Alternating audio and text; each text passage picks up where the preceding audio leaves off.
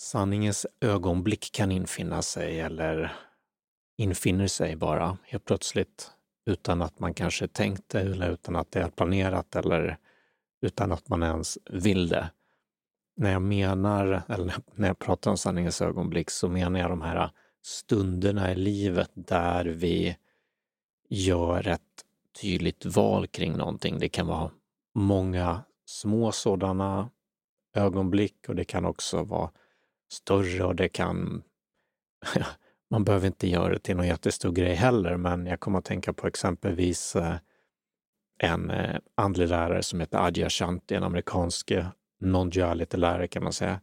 Han sa att han satt på någon parkbänk vid något tillfälle och han satt där och funderade och kände så här att nu ger jag mig till det här ungefär. Jag kommer inte ihåg vad han sa exakt, men pratade typ till Gud eller någon universum, kosmos, till någon, till det stora sinnet, till Brahman, vad det nu var för någonting, och sa att nu vill jag ha det här, liksom. nu ger jag upp, nu ger, alltså, nu, nu ger jag mig över till det här, jag ger, jag kommer ge allt ungefär. Ger upp och ger allt samtidigt, men alltså att han eh, ja, han kom i allt helt enkelt. Och det var som en, eh, det var inte bara att han sa det, utan det var att han kände det på djupet också. Det tror jag är en viktig distinktion där. För vi kan inte lura oss själva eller någon annan. Vi kanske kan lura någon annan, vi kanske kan till och med lura oss själva lite grann, men vi kan inte lura det stora sinnet eller vi kan inte lura oss själva över tid i alla fall med de här um, att det låtsas ge upp exempelvis, det här begreppet surrender, så tänker man ofta så här, men det är, det är att ge upp. Det kommer när det kommer, är min upplevelse. Men vi kan också såklart jobba mot det, men poängen är bara att om inte känslan är där, om det inte är den direkta upplevelsen, så um, är det inte på riktigt heller. Men vad jag Shanti menade att när han satt där på parkbänken var att det var verkligen på riktigt. Det var verkligen någonting han själv kände gjorde honom nästan, ja men nästan lite orolig. nästan lite så här, vad har jag gjort nu? När han sagt att han kommer göra allt för det här. Han kommer ge allt eh, till det här och eh, det finns ingen återvändo. Jag har känt lite grann liknande också ibland, eller på ett sätt bara indirekt också, att även om det är väldigt jobbigt, även om det är svårt och även fast jag kan känna så ja men nu orkar jag inte hålla på längre, så är det som att det inte finns att inte fortsätta med det ungefär. Och med det så menar jag den här, den här andliga processen, eller för mig då jakten av att komma igenom ungefär, komma ut på andra sidan, det som man pratar om i de här många av de mystika traditionerna som zen-buddhismen som jag har hållit på med mycket. Samma sak, uppvaknande upplysning, moksha teosis, de här orden.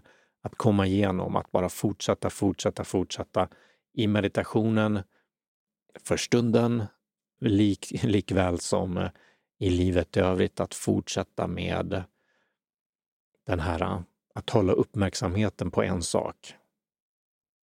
Fortsätta. Man kan såklart inte göra det varje stund. Man har många olika saker man gör i livet.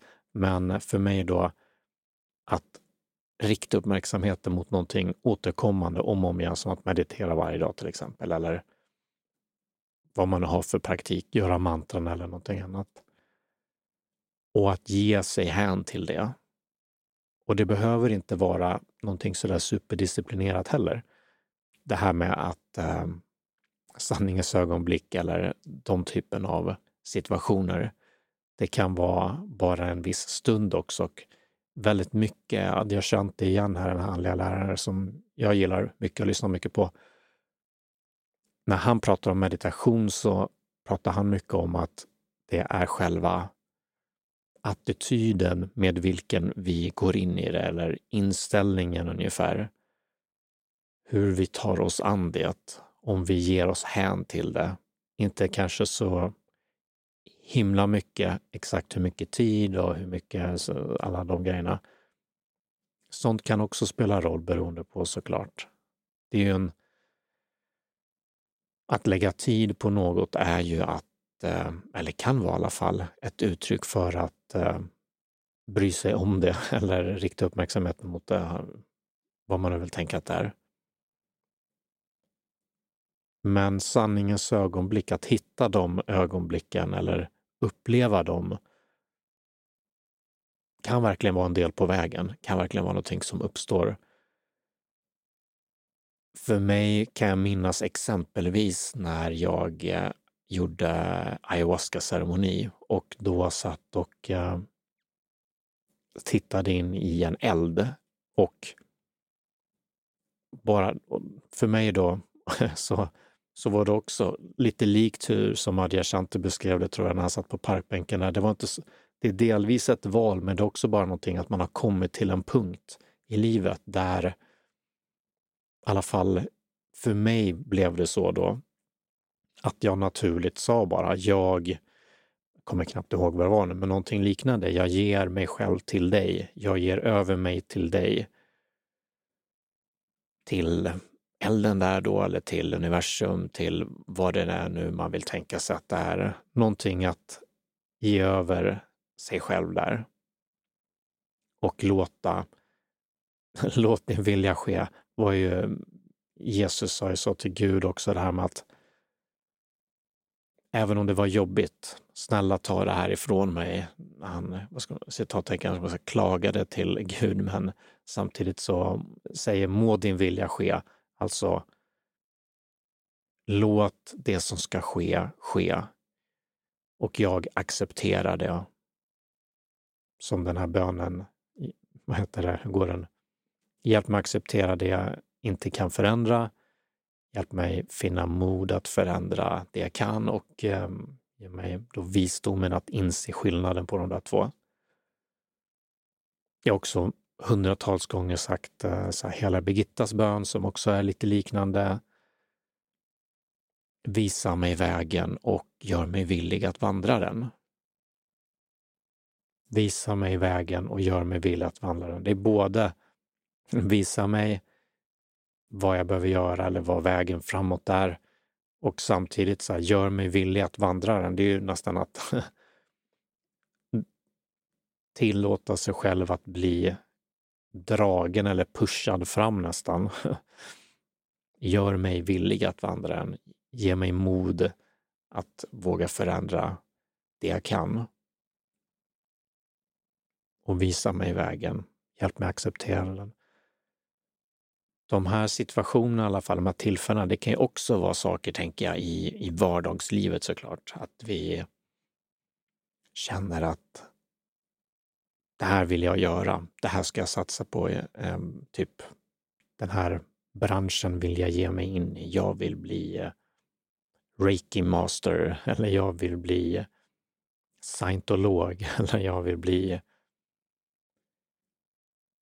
frimärkssamlare på heltid. Någonting som bara känns starkt inom oss som ett typ av då sanningens ögonblick.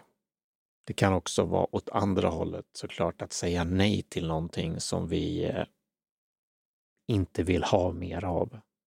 Nej till en relation, nej till delar av oss själva som vi inte gillar längre. Ofta när man hör om beroendeproblematik så är det många som beskriver att det är antingen att när de ser folk eller att de beskriver från sitt eget inifrån perspektiv att när de var på botten, då, när de är på botten, då blir det till slut att där har vi ett sanningens ögonblick. Det är både att det här blir erkänna för sig själv hur någonting faktiskt är. Jag är alkoholist. Jag har den här beroendeproblematiken eller jag trivs inte i den här relationen eller jag är skulle vilja ha den här relationen, jag skulle vilja ha det här.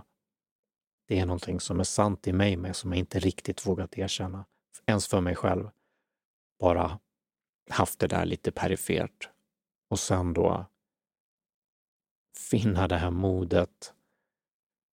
Och ibland då som sagt, så krävs det att vi är på botten för att det ska...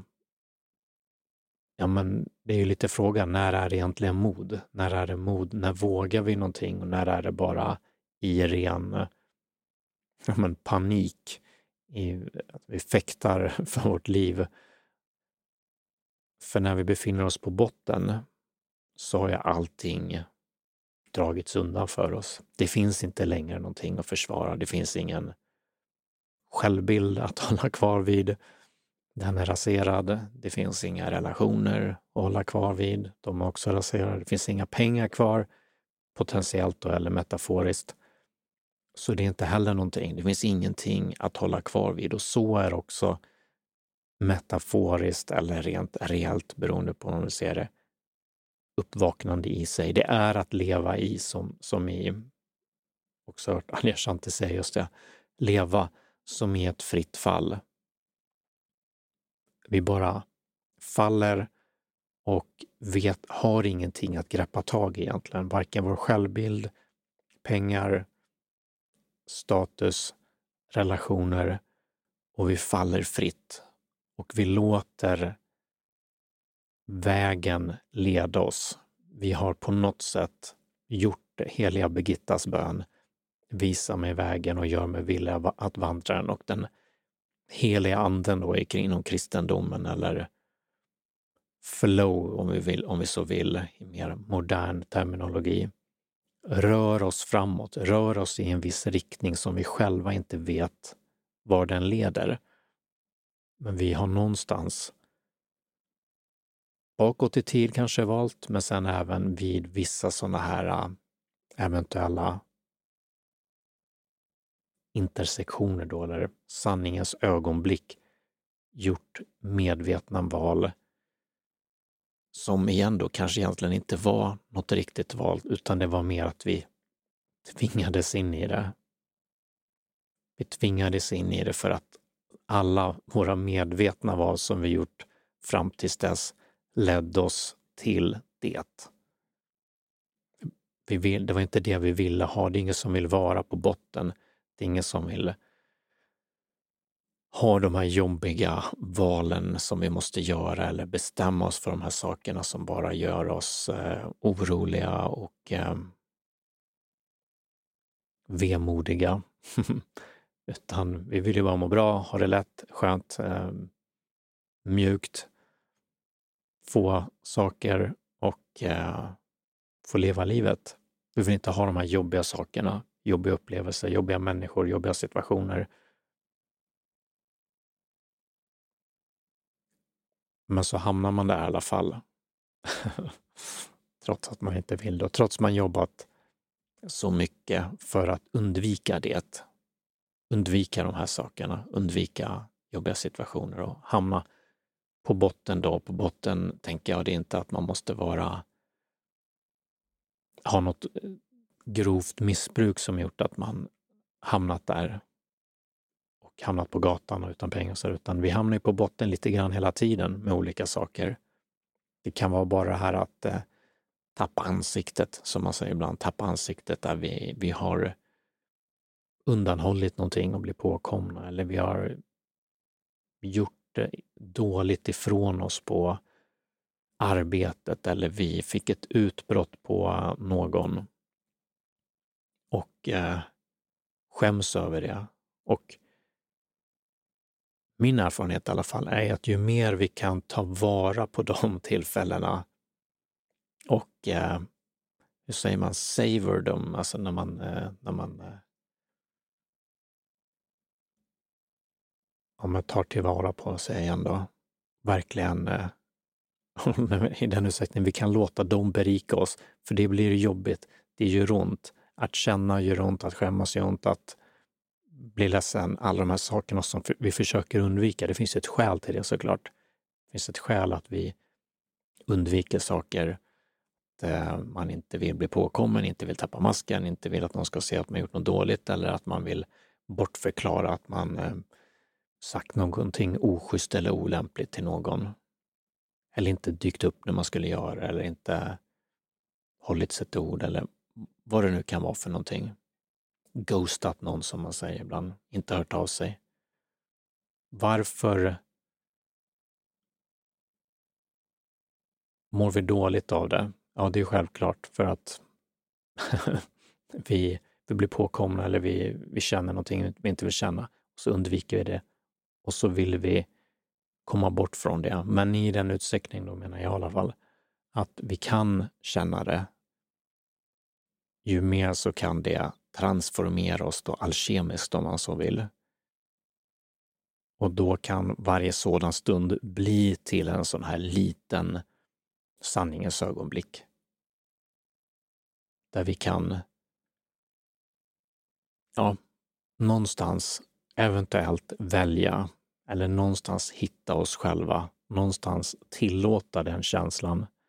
Känslan av, eh, jag tänker nu på, på skam, kul med, eller intressant med att eh, i Japan exempelvis så är den känslan mycket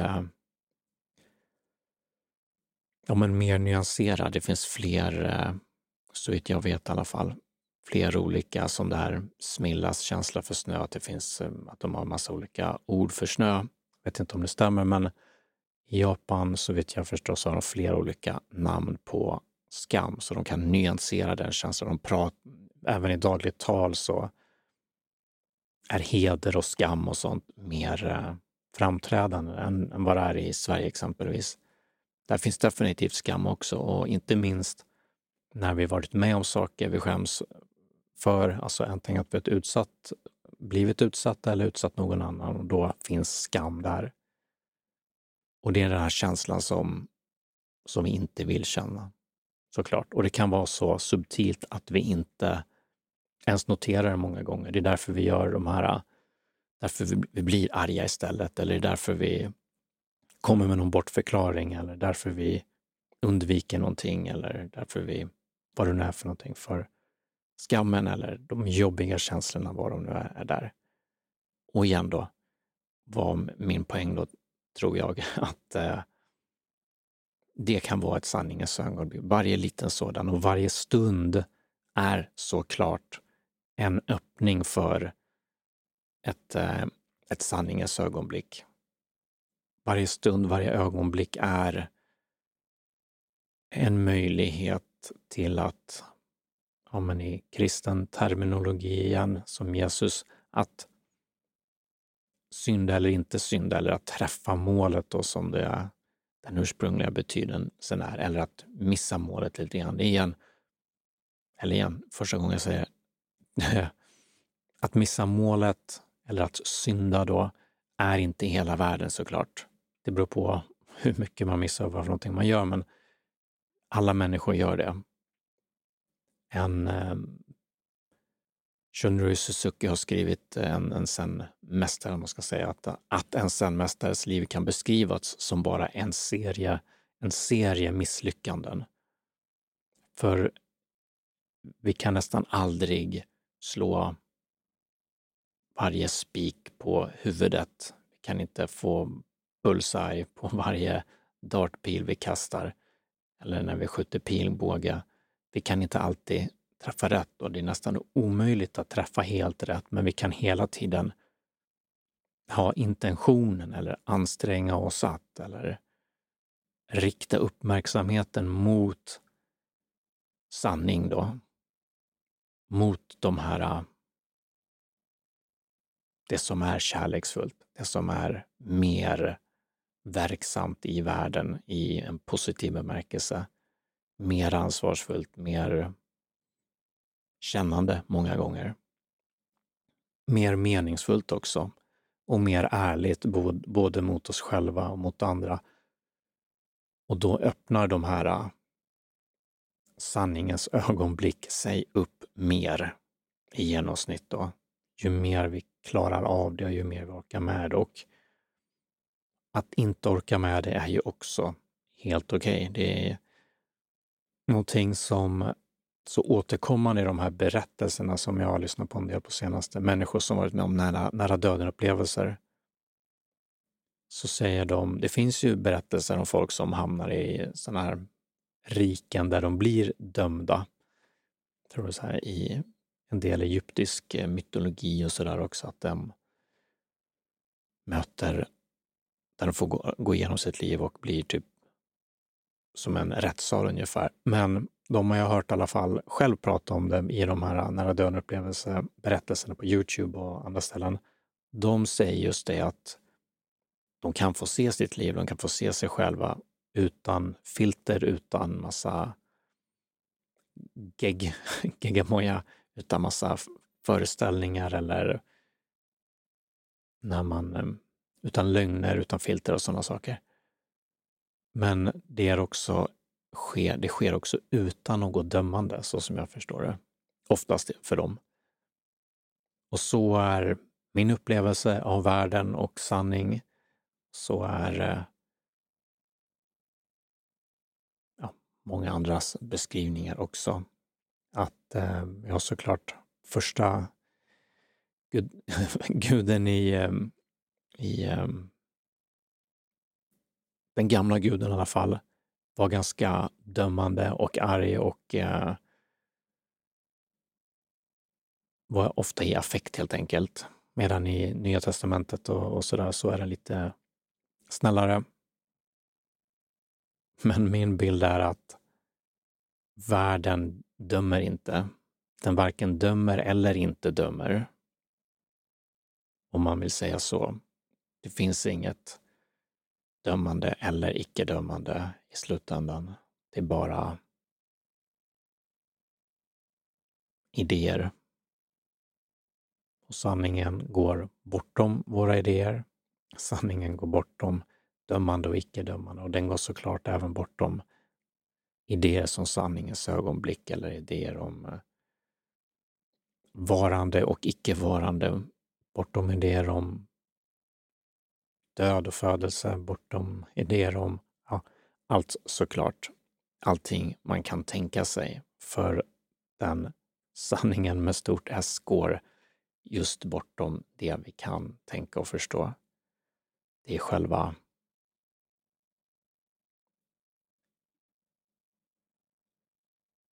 essensen då, får man väl säga, enligt många traditioner, att den sanningen med stort S det som vi upplever just nu, det som vi kan försöka beskriva som sanningens ögonblick, som Brahman, som det stora självet, jaget.